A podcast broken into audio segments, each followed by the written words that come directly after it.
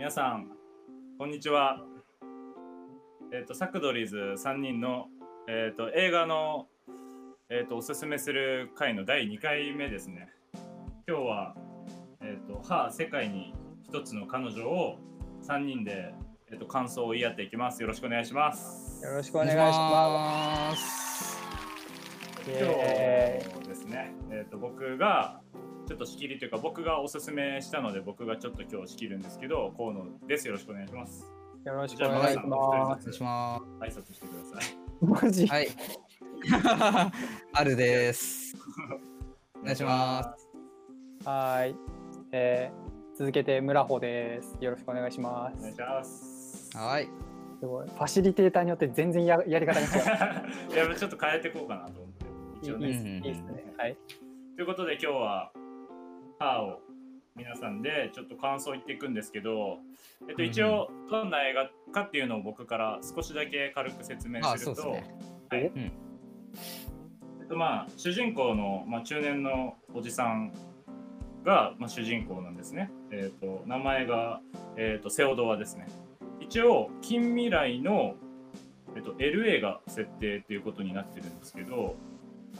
えっとまあ、そのセオドアさんはですね、あの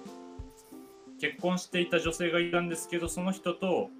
離婚はしてないんですけど別居しているっていうところから始まり、まあもう関係は終わってるんですけど、そこを離婚を踏み出せずにいて、まあ未練があるんですね、その奥さんに対してで、まあ、その中で、えっと、エーアイ というか、まあ オーエス のその女性の オーエス があるんですけど、それに、まあ、心が動いていくというか恋愛感情になっていくみたいな エスエフ 映画に、まあ、なってるんですけど、まあすごいね、どうですかお二人。なんか今まで見た映画とちょっとなんかね、ちょっとガラッと違うかチョイスだったのかなって個人的には、僕も内容は知らなかったから、まあ、そういう意見なんですけど。はいはいはいはい。なんか結構まあその人工知能に恋してしまうっていう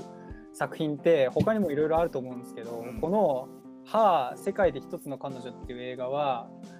なんだろう、すごいそういうどの映画よりもめちゃくちゃあったかみのあるテイストで、うん、その人工知能と人間の恋を描いていて、なんかどのシーンにもね暖色使われてるし、あったかい色使ってるし。明るい色が差し色で入ってたりしてて、すごいね、めっちゃ エスエフ なんだけど普通にヒューマンドラマみたいな感じがしてめちゃくちゃ面白かった。うんすごいなんか不思議な気持ちになる感じですよね。そうそう、これあの エスエフ 特有の冷たい感じが全然なかった。そうそうそうそうそうですよね。アルさんどうですか。いやそうね、なんか見た感想はそん エスエフ なんだけどめっちゃ エスエフ の世界だし、あの結構ね、あの喋ったことを文字に起こしたりとか オーエス 自体の作りもあ,、まあ、ありえない世界だったりするけど、なんかどっちかというとそれよりもラブストーリーの方がメインというか、うんうん、まあ大きなメインはそこですよね、うん、そうそう、なんかね全然 エスエフ が気になんないって言うとあれだけど、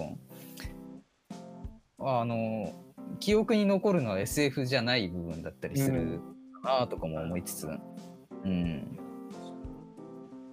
そうですね。もう本当になんか僕もなんか割と今まで見て映画いっぱい見てきましたけど、すごい感想を言うのが割ちょっと難しいかなって思うぐらいなんか変わった作品だなっていうふうに。そうですね、なんかまとめて話そうとするとちょっと難しいですよね。いやそうなんですよね。だからまあどうね話していこうかなっていうふうに思ってるんですけど、まずまあ大きな感想というか、そのね映画を見終わってまあどう思ったかっていうところをまあ話せればいいかなっていうふうに思ってるんですけど、うん、まあ村穂さんが言ってたんですけど、やっぱし暖色っていうところすごい僕も気になってて、やっぱ服の色がすごい。ね、なんかあったかい色っていうか赤とか黄色とか使ってて、まあなんかいろいろね見終わってから調べてみたんですけど、すごいその服の色でなんか彼の気持ちをなんか表す表していたらしくて、うんうんうん、人に会ったりするときはなんか黄色とかなんかそういうなんか結構細かい設定が実はあるみたいで、主人公の心だったんだ。あ、そうなんからしくて、あとすごいこれ面白いなって思ったのが、なんかあの映画にこう い, いっぱい人が出てくるじゃないですか。うん、なんか一人もなんかね、あの通行人とか一人もネクタイをしてないらしいんですよ。こう、えー、それ気づかなかった。あ, あとなん か, かそれはネクタイはしないようにしてるっていうのはインタビューで言ってたらしいんですけど、なんかその他にもなんかロゴが書いてある服は誰も着てないとか、なんかそういうところに近未来感を出してるっていうか、ちょっと不思議な日常なんだけど、ちょっとそこに不自然要素を足してるっていうのがすごい エスエフ っぽいっていうか、なんかそこもなんかすごい面白いなと思ってて、うん、あ、なんかすげえなって思ったんですけど、なんかね、その映画の監督がスパイク・ジョーンズさんって人で、なんかマルコビッチの穴とか怪獣たちのいるところっていうのが結構有名な代表作なんですけど、すごい彼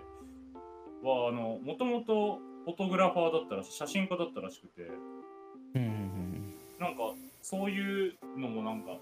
出てたっていうか出てるなっていうか、その淡い感じの使い方とか。確かにね。しかもなんか主人公を映してる時のなんか心情によってこう余白結構作ったりとかっていうのは、確かにちょっとなんか写真っぽい撮り方だなって思った。そうそうそう、すごいですよね、うん、なんかそういうところもなんかみなんか後で調べてみて、ああそういうことなんだっていうふうにすごい思って、なんかうん不思議な映画だなっていうふうに思ったんですけど、うんうんうんうん、いやでも結構考えさせられましたよね、あれはなんかいややっぱ結局さ、そのどんどん自分に人工知能の恋人っていうのはどんどん自分に合わせてくれるから、めちゃくちゃやっぱねいい存在になってくれるんですよね。もうなんだからさ、その徐々に徐々に本気で主人公が恋していくじゃないですか、うん、で他の、まあ、その結局なんだろう、人工知能の恋人って普通に主人あのサービスだから、主人公以外の人も街中で使ってる描写もいくつかあったりして、うん、でなんかほなんだろう、本当に自分のねこう自分にとっていい恋人を見つけようとしたら、あんな感じでみんななんかもう自分の中に閉じこもって孤立していくせ社会になるのかなっていうのをちょっと想像しましたね、あのなんか映画の各シーンで。でなんか自分はね結構それでいいんじゃねって思ってたんだけど、いざああいう映画で映像になってみると結構寂、寂しいなこれみたいな。確かにありますよね。でもなんかあのどこへ行くにも一緒にいられるみたいな、うん、あ言ってましたね、発言をするシーンがあったじゃない。体があるとね、うん、それぞれの都合があって行けなかったりしても、うん、旅行行くにしてもね、ああいう形だからこその距離感というか、うん、あそれはあんまり考えたことなかったなとかも思いつつ見てたけどね。ちょっとラストの解釈とかもなかなか、んこれこの映画は果たしてどっちなんだろうとかもちょっと思って、この人工知能自体を肯定するあれなのか、うん、ない方に持ってきたいのか、うん最初の方はこの世界すごい素敵だなとかも思わせつつ、うんうん、やっぱりあの最後の結末に向かうにつれ、これは果たしてっていうモヤモヤ感はあったんだよね少し、うんうん、なんかあの、うん、そう僕はまあオチはちょっと正直よく分かんなかったんだけど、そのオチに行くちょっと手前のところでうわ怖っと思って、なんならちょっとこれホラー映画じゃんって思ってた。いやそうそうそう、ちょっとホラーテイストあるよね。そうっていうのも結局もう人工知能の彼女がどんどん賢くなりすぎて、うんえー、とこれはもしかしたらちょっと僕の解釈が間違ってるかもしれないんだけど、えー、そのまあねその賢くなりすぎて主人公となんか反りが合わなくなってくるシーンがあるんですよ、うんでこれがこ怖みたいなその最初愛し合ってたんだけど賢くなりすぎて、その結局なんだろうその人といないということに対して答えを見つけてしまうみたいな、うん、あと、うん、なんかその私たちあの オーエス、えー、と人工知能同士は非言語だから、あなたたちのついていけない言やり取りしてますっていうのがいやすごいですよね。 な, なるほどねと思って、うん、政府感が急にすごかったですよね。だけどまあ本当におじょやっぱね、人間が後手に回ってきた瞬間が一番怖いなと思っていて、でそこで対してね、なんかだから人間も多分やっぱね、まあ、これは僕自分のラジオでも言ったけど、人間も早い、早いとこ進化しないと人工知能に対してこううりゃーってやるぐらいしか反論できるのなくなっちゃうから、うん、っていうのは思ったな。いやそうっすね。でもなんだろう、あれ結構前半さ、あのそれこそ離婚の時にあの書類書くんで、あの、ね、元奥さんと会うシーンまではどっちかというと人間主体で、うんね、うん、あの オーエス のサマンサの方がちょっと置いてかれてるというか、うん、ちょっと人間じゃないから黙っててみたいな感じで置いてけぼりになってて、だあの後から急に立場逆転というかね、はいはいはい、オーエス の方がちょっと人間には分かんないから待っててみたいなところで、うんうん、最初は人間が離れようとしたけど結局戻ってきて、次 オーエス が離れてってっていう、だなんかどっちもどっちだなとかも思いつつ、で最後に電話かかってくるじゃん。で愛してるだけ伝えて、えー、切れてその後行方不明になるみたいなシーンがあるんだけど、うん、うん、だからあれあそこのシーンで言いたいのはやっぱりその感情は本物ってことでしょ、うんうん、でなんかその後ね、あのめっちゃたくさんの人と同時に付き合ってるみたいな衝撃な話があるんだけど結局愛は本物っていうのがあそこで言いたかったところ、うん、だから別に最後もちょっと怖い話になるのかなとも思って、あのそれこそね、そうそうそうそうそうそう エーアイ の方が暴走して襲いかかってくるみたいなのではなくて、ちゃんと愛が残った状態で、ただもうこれ以上は難しいようで離れてくっていうところ、うん、あ分かる。そのなんかあの感情は本物だよねっていうアプローチは納得できてすごい。そのだから人工知能とかそうでな、えー、と本物とか関係なくて、その間に生まれた感情っていうのは本物だと、うん、まさにその通りだなと思っていて、でしかもその作中であのその オーエス、えー、人工知能のサマンサとセオドアが共同で作った本が届けられるじゃないですか。そこで良かった思い出とか思い出されるシーンがあったりとかして、だからなんだろうな、一緒に何かをするっていう行為が発生すればなんか相手も自分もなんか関係ないのかなっていうふうには思いましたね。あのあれあのあれ良くなかった、写真が撮れないから音楽作りました。分かる分かる分かる。そうそうそう、それめっちゃ良かった。あれは最高だよねやっぱり、うん、あれ最高でしたね。うん、なんかすごい、なんか、うん、あ、どうぞどうぞ。いや、そのコンさんが言ってたね、もともとカメラマンだったとかいうのを聞くと、よりなんか写真っていうものの定義みたいなのを考えて、うん、まあ、写真が何かを記録するものっていう定義であれば、音楽だって写真になりうるしとかね、うん、なんかその辺の表現の仕方が。いやそうすごい、うん、面白いですね。なんかこの映画を見ただけでそう自分の中のなんかなんていうんですかね、価値観とか理念がすごいなんか新しくなった気がして、うん、なんかあ自分にない感性がすごい、うん、考えつかなかったことっていうのがすごいたくさん出てて、なんか本当そういう面ですごいなって思いましたね。写真を音楽でやっぱ表すの特にあれねいいですよね。だから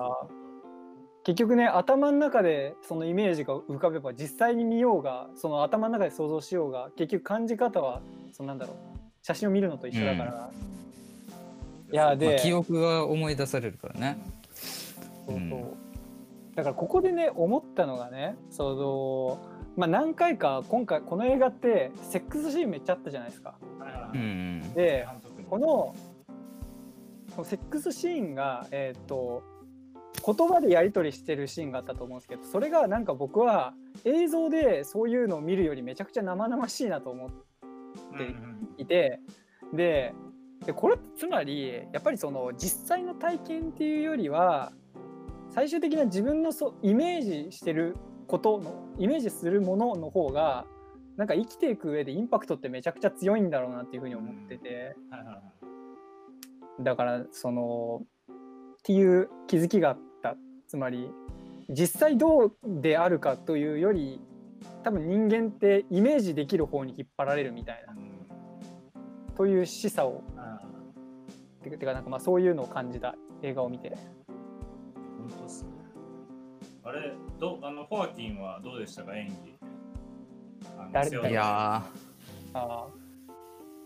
なんかね、いやあ冷静に考えると一人で演技してるでしょあの人。そうそうなんですよ。そこがすごい。まあちょジョーカーの時も思ったけど、いや結構とんでもないよね。いやなんかあの人だから成立してた感はなんか す,、うん、すごいなんかこうね聞いててのなんか表現もう自分でしかできないじゃないですか。相手は声しかないから。うん、そういうなんか表現面とかのなんかえげつさっていうか、この人はマジで演技やばいなってめっちゃ思いましたね。うん、もう そ, うそこに疑問を感じなくさせる演技力を持ってるというか、そうそうそう、一人だって思わないからあれ見てて、うん、うん、と同時にと同時にスカーレット・ヨハンソンの声がとんでもなくいい。アレさん好きでした？好きだし、とかなんならあの前に聞いたけど、あの見るまで忘れてて、あの彼女が声やってるっていうのを、でも聞いたら一瞬で分かったから、あれこの声知ってる、あそういえばそうだったみたいな。そんだけ特徴、声にパワーを持ってる人だし、うーんいい声してるよね。なんか個人的にすごい、まあそのサマンサの部分で思ったのが、なんか結構今僕らが使ってる Siri とかってすごいなんていうんですかね、うん、すごい平均的な声っていうか、うん、なんかすごいなんかどこなんか一回聞いただけじゃ覚えられないみたいな感じの声だけど、このスカーレット・ヨハンソンの声って結構ハスキーじゃないですか。そうそうそうそうそうそう、うん、なんかそこが逆になんかそれがなんか オーエス っていうのがすごいなんていうんですかね、逆にリアルっていうか。確かにね、シリがハスキーってなんかこ怖いっていうか、なんかすごいこれが技術っていうか、すごいなんかそういうとこも逆にすごかったっていうか、うん逆の発想というか、すごいそこがよりなんか近未来感が出て出てたなってすごい思いましたね。うんあれが良かったんだよな。あの途中でそのサマンサにこう、まあ、それまでは主人公のセオドアが人間のようになんか普通にやり取りをしていた途中で、まあ、ゲームに夢中になってつい普通のなんか「ヘイシリ」っていう体でなんか命令口調でサマンサに声かけた時のサマンサの返しがなんかか片言で返す感じ、あれがなんかね、そのお面白い、なんかすごいユーモアあるなって思った。確かにあそこ良かったですね。まあ、ユーモアが結構村尾くんの言ってた エーアイ の知性っていうところ、うん、あのどこまでやっても エーアイ ってやっぱりユーモアを作れないだろうって思ってるから、うんうん、やっぱり そ, その笑いを取れるとかその辺が人間的だよねってすごい思ったよね。なかなか、うん、そうしかできないし、でなんなら人間より人間っぽいというか、うんそのあの最初なんか猫猫の首絞めてっていうかあったじゃん。面白かった。はい。いやあれはさ、その後にサマンサとのその声でのセックスシーンというか、うん、あそことの比較でまあ作られてると思うんだけど、うんうんうん、結局最初の人はリアルな人間なのに何言ってんだかさっぱりわかんないし。感情ね共有できない中で実体がない声の方がまあ、体をなんか理解できたというか、そうそうそう感じれたっていうところ、対比が結構そこも面白かったかな。これはだから、うん、そのちょっと映画の話じゃなくなっちゃうけど、だから結局人間同士だとそりゃ合わなくて、そりゃ合わなくなっちゃうみたいなのがあるから、うん、その今のシーンもしかり、だから多分、うん、人間同士であることによっていろいろな不満とかって発生すると思うんだけど、だから人工知能って人間に近づけば近づくほどそれが発生するから、なんかねすごいおかしい、多分ねそのちょっとやっぱこの界隈って不思議な、なんだろうね、矛盾が生じてるみたいなのがあると思う。あとあのなんだ印象に残ったシーンでさ、あのダブルデートのシーンがあったじゃん。あ、はいはい、あれも結構なんか感じない？あの普通にあのやり取りが行われてることに対してで、あそこでわ笑いが生まれてさあ、それはあの誘われたシーンじゃなくて、うん、ちゃんもうその後行ってるところの話です、ね。まあさ誘われるのもそうだけど、なんかいやでも誘われた時はあれじゃないですか、相手は オーエス ってもうし知ってたのかもしれないけど、向こうは多分そのさ誘った側は普通に彼女が存在してると思って誘ってるわけだから、あ最初そうだよね、うん、そうだからちょっとなんか最初そこと後半のってなんか少し意味合いか違うのかなと思って、でもなんか全然そこに対してのう周りの受け入れ方というか、うん、あそうそうそう、だから後半はすごい受け入れられててすごいなと思う、うん、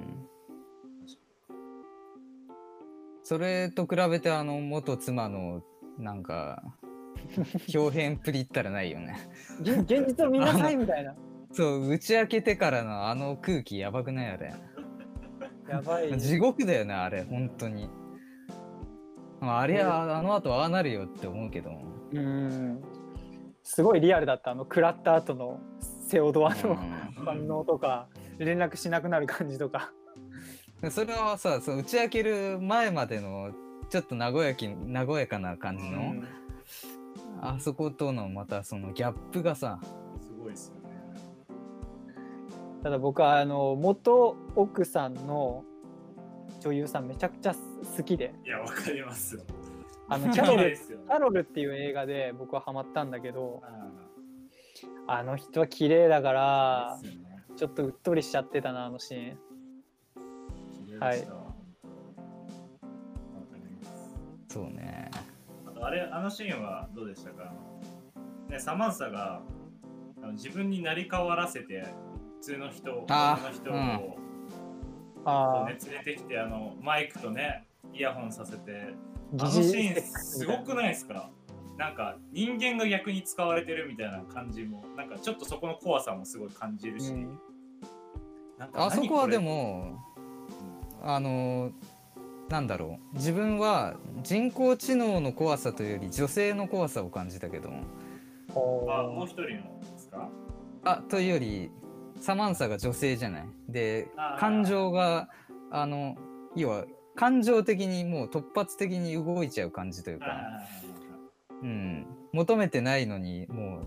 なんか欲求が先行っちゃって勝手に用意しててとか、あの押し通してくる感じというか、積極性はすごかったですね。そうそうそうそう、なるほど。なんか個人的に思ったのはあれっすね、うん、その多分あそこのシーンがちょっとまさに人間、多分これから人間がそのなんだろう最もその価値を発揮できるポイントだみたいな、だからあ な, な, なんていうの、あそこは結局機械が代わりにできないところだから、だからなんか、うん、新しい職業だなって思ったえ演技力とか、だからその役者さんの新しい職業これじゃんって思いながら見てた。あいやあれすごいな、そんなこともあるんだってなりますよねあそこは。でもね絶対ねあれってやっぱりあのでもね普通にいいサービスな気がするんですわあのいやそういう ゲ, ゲスはゲスな気持ちではなくて、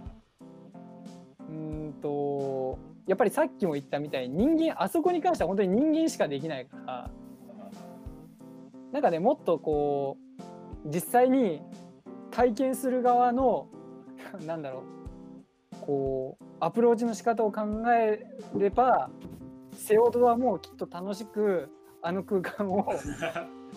こう過ごせるはずだったなのに、ちょっとあの人はまずね自己紹介が足りなかったと思う。あのああの代わりにやっていた 女, 女性 あ, あのこれはたまにラジオの普通のラジオの反省会とかでも出るんだけど、まず自分がどういうしたいかっていうのを説明しないと逆に怖いんだろうなと思って、そのふたりの愛に感動したから私もそれを協力させてほしいって最初に言って、その後に憑依してもらえばなんか少しは安心感出てよかったのになって思ってっていうね、スマートの、うん、っていうことを考えながら見てる。あとは何かありますか？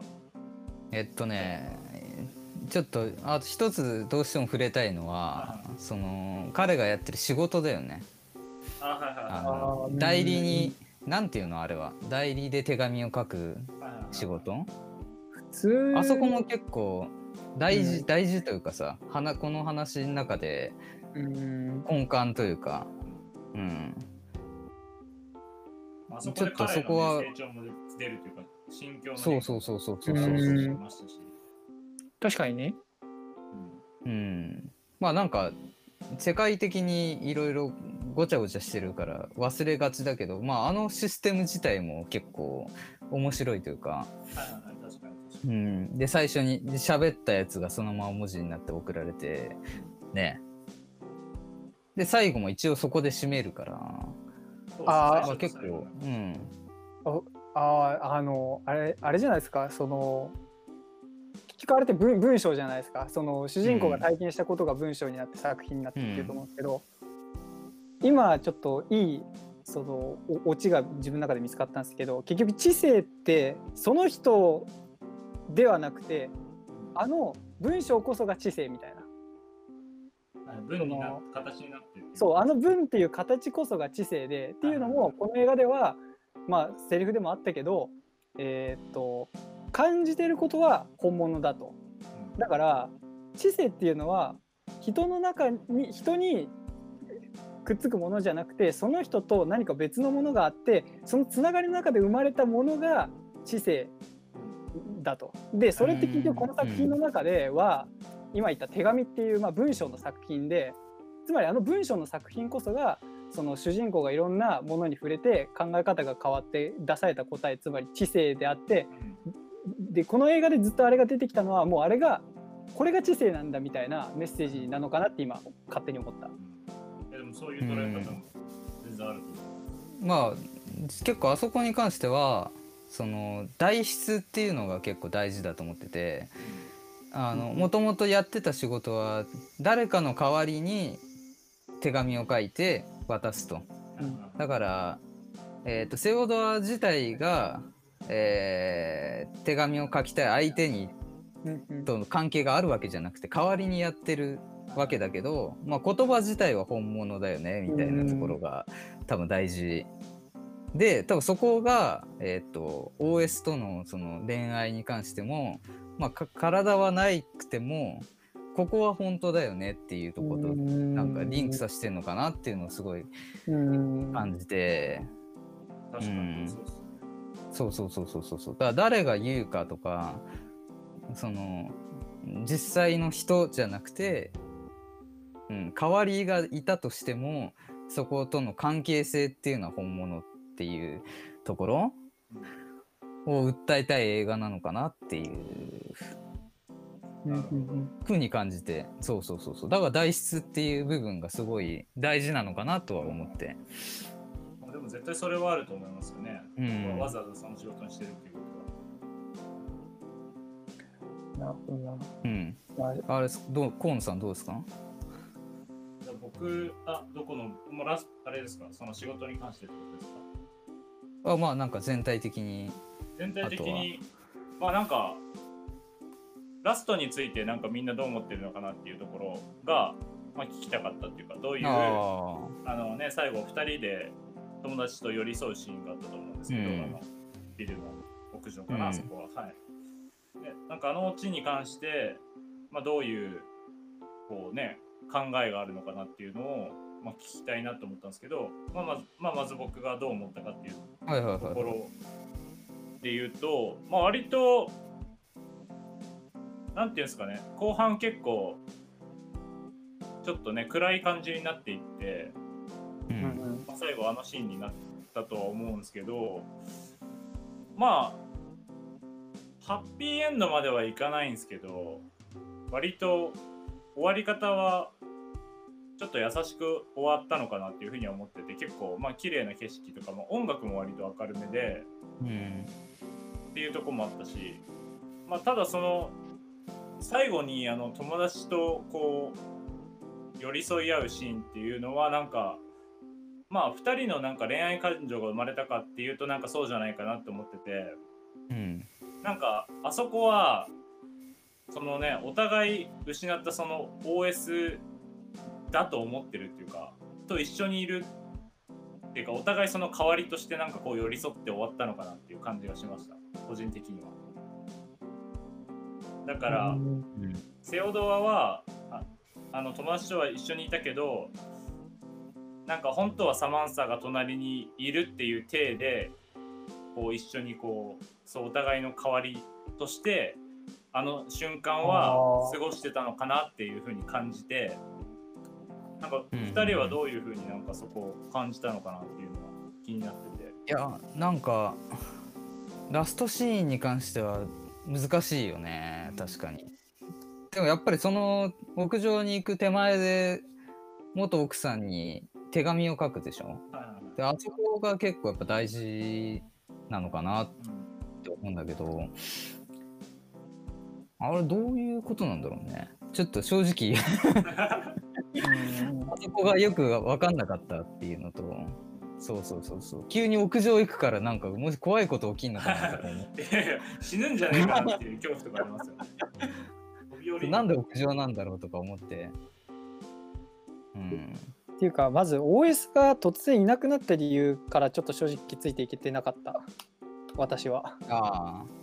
あ、なんかあんまりなんか納得できる理由じゃなかったから、その オーエス がいなくなるっていうのが、そこをもう少し考えたいなと思って考えてたら、うん、急になんか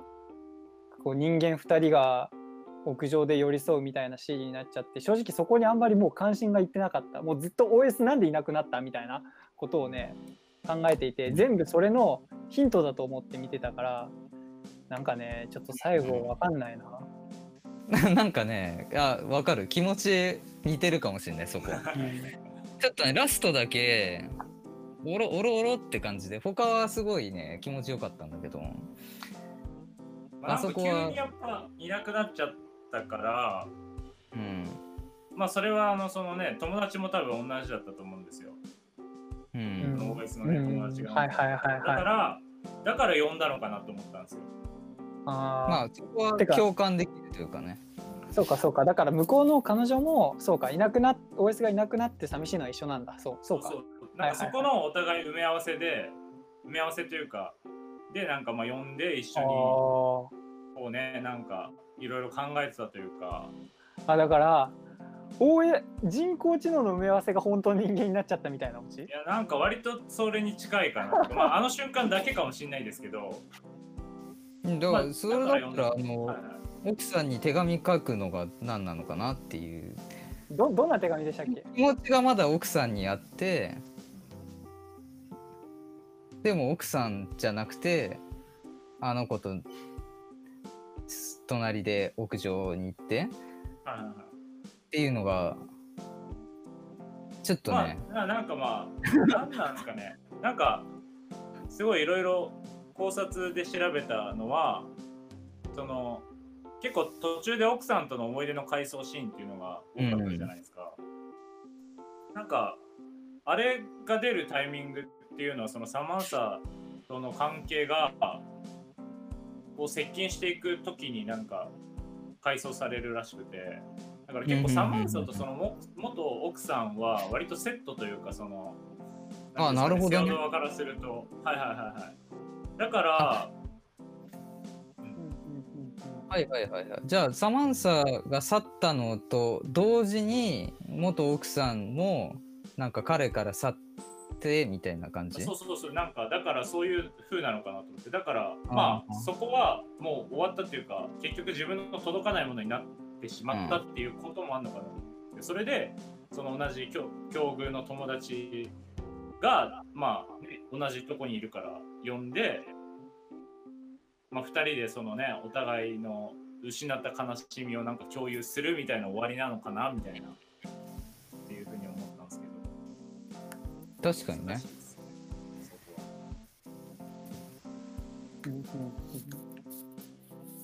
なるほど、なるほどって感じかな。でまあ最後にですね、えっと、はいはいはい、聞きたいことがお二人にありまして。おお、急に。いや、せっかくね、あのこのちょっと エスエフ ですけど、ちょっと恋愛要素っていうのも入ってるので、このね映画を見て見てみてふたりのねこの恋愛観っていうのに変化があったのかなっていうのをちょっと聞きたくて。うん、ああ、どうなんだろうね。そそそもそもその例えばさ、遠距離恋愛とかあるじゃん。はいはいはい。あの文字だけでやり取りするとか、それとも結構近いところも、そうそうそう、そういうのもあるし、だからなんかこれを見て、なんか遠距離遠距離恋愛ってなんかなんていうんだろうな、そんなに遠距離じゃないなって思う人も多分いると思うんですよ、これを見て。ああ、確かに確かに。え、全然ありだよね、だから。そう、そう考えると、そういうとことかね、あのまあずっと一緒にいることに対して。まあ、大江さんとずっと一緒にいるじゃないですか、うん、そこに対してちょっとやっぱり一緒に過ぎるのは良くないなって思ったりとか、そういうのも思ったりする人も い, いるだろうな、なんかいろいろそういう恋愛面の価値観っていうところもこれを 見, 見るとまあなんか変わる人は変わるのかなと思って、なんかそこになんかまあ変化とかがふたりはちょっとなんか、例えばさ遠距離恋愛の彼女がいたとしてさ、あの携帯を胸ポケットに入れてなんかその程度やりたいちょっと逆にもう オーエス にしちゃいしちゃって自分の中でそういうデートだったら楽しそうだなとか思ったけど、もうそれプロだね実際。だからあれですよね、そんなに合わなくても恋愛はできるんだなってすごい感じますよね。うん、そうそう、なんかそういうところとかね、なんかどうかなと思って。村穂さんはなんかどうですか、これを見て恋愛面で。えーっとまずこの映画を見て思ったのはね、いやすげえ正直に言うと、はい、うーんうーん、いやセックスしたいなと思ったいやいや、あれそういうそういう考えもあると思います全然で、まあ、それとまた、まあ、それを置いといて、はい、ちょっとまあこれは反対の意見になるかもしれないんだけど、正直この出てきた彼女めっちゃ理想、あのサマンサはめちゃくちゃ理想系だった自分の中で。あのというのもやっぱり自分はずっとパートナーみたいなその人がいいと思っていて、好きとか嫌いとかじゃなくてなんか同じことを一緒にやるパートナーみたいな存在が僕はすごいいいなと思ってるんですね。でそういった中でこのサマンサってもう超理想のパートナーで、仕事はすごいなんか手伝ってくれるし、しかもなんか手伝うというよりかはなんかさらに自分のやった仕事をよりいいものにしてくれたりとか、うん、そうですね、であとなんだろうな、うだつが上がらない時、なんかグダーってなっちゃってる時もすごいこのそこから持ち上げてくれるのがうまかったりとかっていうポジティブさもあって、もうなんかね超理想だったっていう話だからその価値観が変わったというよりかは、まじまじと自分の理想形を見せつけられていいなと思って、羨ましいなと思った。なるほど、うん、確かに良かったです、ね、いやあとねちょ、ちょっとずれちゃうけど、はい、あのアップロードあるでしょ、はいはいはいはい、あの Amazon プライムでドラマやってる、アップロードと結構似てるところが多いかなとも思って、 あ,、はいはいはい、であれも恋愛だから、そうですね、根本は一応、うん、そうそうそうそうそうそうそう、結構なんか同じようなことを感じて、あの距離があってもなんか全然ありだなっていうのは。あっちはね、生きてる人間と死んでる人間みたいなところですよね。まあ一応そのデータ上 に, に死んだ人はなってるっていう設定ですけど、うん、確かに似てますよね。そうそうそうそう。うん、両方結構楽しめたから全然、うん、人間じゃなくても実在しない人でも自分は大丈夫かなって思った。そう思うと結構ね、アニメとかの二次元みたいなのもちょっと通じてますよね、うん、きっとなんかそういうの、はいはい、どうぞ。あ、いや、まあそれで、あ、ごめんなさい、話ぶった切っちゃったけどあの自分が本当にちゃんと付き合えるかだって考えてたんですよ、はいはいはい、サマンサと、はいはいはい、で一個思ったのがやっぱこういうさ、人工知能とか目に見えない実体のないものってこう嫌なことあったらすぐ電源オフしちゃいそうだなっていうのがある、あるじゃないですか。あ、まあ、うん、自分主体で切れますもんね。そうそう、だからそう自分主体で切れるっていう選択肢が自分に残ってっていると多分ちゃんと付き合いなそうって思ったし、で逆にじゃあそういうスイッチがあるとなんで押そうとしちゃうかって考えた時に、そのやっぱりサマンサとかさ、これまで残してきたものがないから、その電源を切ることに対してのなんてかなんかこうけ敬意を普通の人間よりもやっぱりかけれないんですよ、きっと。多分普通の人間だったらこの人はこういうことをしてこういうことをしてこういうことをしてきた人なんだっていうのが多分感情として芽生えて、なんかこうまあいろいろ向こうの反応に合わせて動くとアプローチをかけると思うんだけど、これ人工知能の場合はさ、それがなくてもう完全に自分に合わせてもら合わせて学ぶっていうスタイルだから、多分ねここを変えないとあの映画みたいにちゃんと恋 で, できなそうと思ったあの絶対どっかであの電源切るなと思った、めんどくさくなって。でここで電源切っちゃったらやっぱそれってね対等な付き合いじゃないからっていうのね感じたね、まあ、きっとすごい好きになればそうはなく な, なくなると思いますけど、そこに行くまでの過程っていうのは。いやでもさ、でもさ、だって普通の恋愛だってさ、最初そう思うわけじゃないですか。普通の恋愛だったらこの人と別れ、あ、てか最初の方はやっぱりこの人のことを好きだと思ってるから別れない。でも結局別れるじゃん。うん、それと結構近いところだと思っていて。だからやっぱりそのそ尊敬できるかできないかが割と、尊敬というか敬意を払えるか払えないかって割と重要な気がするんだよな。その確かに付き合うとかそういう、まあ、異性というか恋人というか、まあ、そういう生涯パー連れ添うパートナーとして考えたときにやっぱ尊敬っていうのは大事ですよね。いや大事だと思う。確かに確かに本当思いますね、それは。でも相手が オーエス だとその別れた時のリスク考えたらえげつないけどね、何されてるか分かんないからエスエヌエス とかで情報だだだだもん。いやもうだからそうそう、リベンジポルノなんていうレベルじゃないでしょだってそれはもう開発者出せですねいやもうそれはだからもう絶対に別れない体で付き合わなきゃダメだよこれは。めっちゃ不便それは、うん、あの一瞬途中で連絡取れなくなっちゃうじゃないですか、うんはいはいはい、あそことかでやっぱちょっとなんかあそういう恐怖あるんだって思いましたね。まあ確かにね。バグ、バグって、うん、バグってもうえもしかしてこれまたなんかゼロからっていうかリセットされて何も知らないサマンサになっちゃうのかなとか、それもありえるし、ねうん、そこがやっぱ人間と違うっていうかちょっと壁というのを感じました、ね、なんかね声が変わっちゃったらもうそれだけでなんか違う人って感じするし。いや急に連絡取れなくなるのはね、あのなんかまた別の話っぽい気がしたんだよしたというか、そのそれはね多分開発した人のなんか今度問題の話っぽい感じがする、まあ、それもありますそれももちろんありますそのそこもね、ねまあまあ、こ, この辺のあれを出すとまた話ややこしくなるからそこまで広げないけど、うん、やっぱ人工知能のテーマってそれをなんかその人工知能にだけ言っちゃうけど、それを作った大元もなんかね、いろいろなストーリーの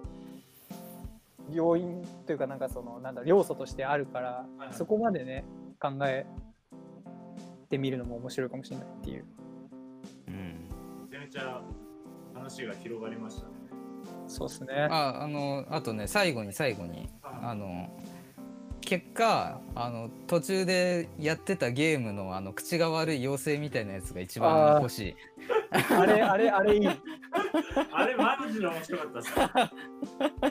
あれあいつが欲しい。友達として。あ, あいつが欲しいし、あいつに対してしたたかな反応をこなせる自分になりたい。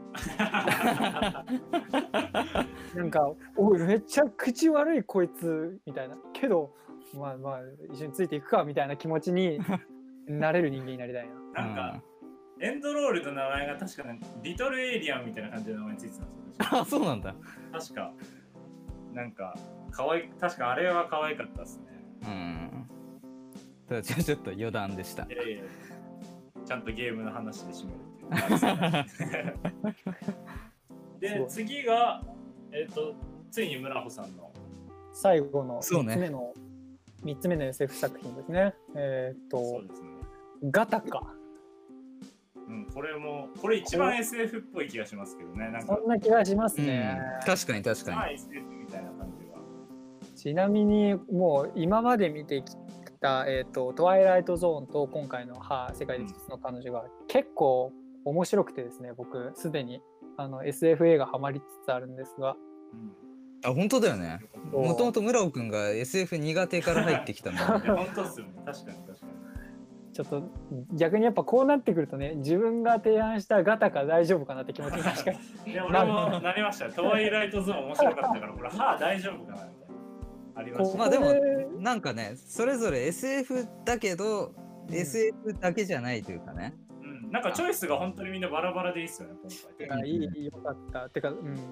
今回の作品とかやっぱ絶対一人だとねなんか見なそうな映画だし見つけれなそうな映画だったから、そうあとね、まあ、なんか誰かと話さないとちょっとモヤモヤしますよねこれきっと。そうそうそうそう話せて、まあなんでガタカもねこれぐらい話せる作品のはずなんできっと、うん、多分、うんまあ、期待しましょう。はい、うん、ということでじゃあ、はいうん、今日は「世界に一つの彼女」で来週が村穂さんのおすすめのガタカということで、来週も皆さん楽しみに聞いてくださいということで、今日も聞いてくれてありがとうございました。ありがとうございました。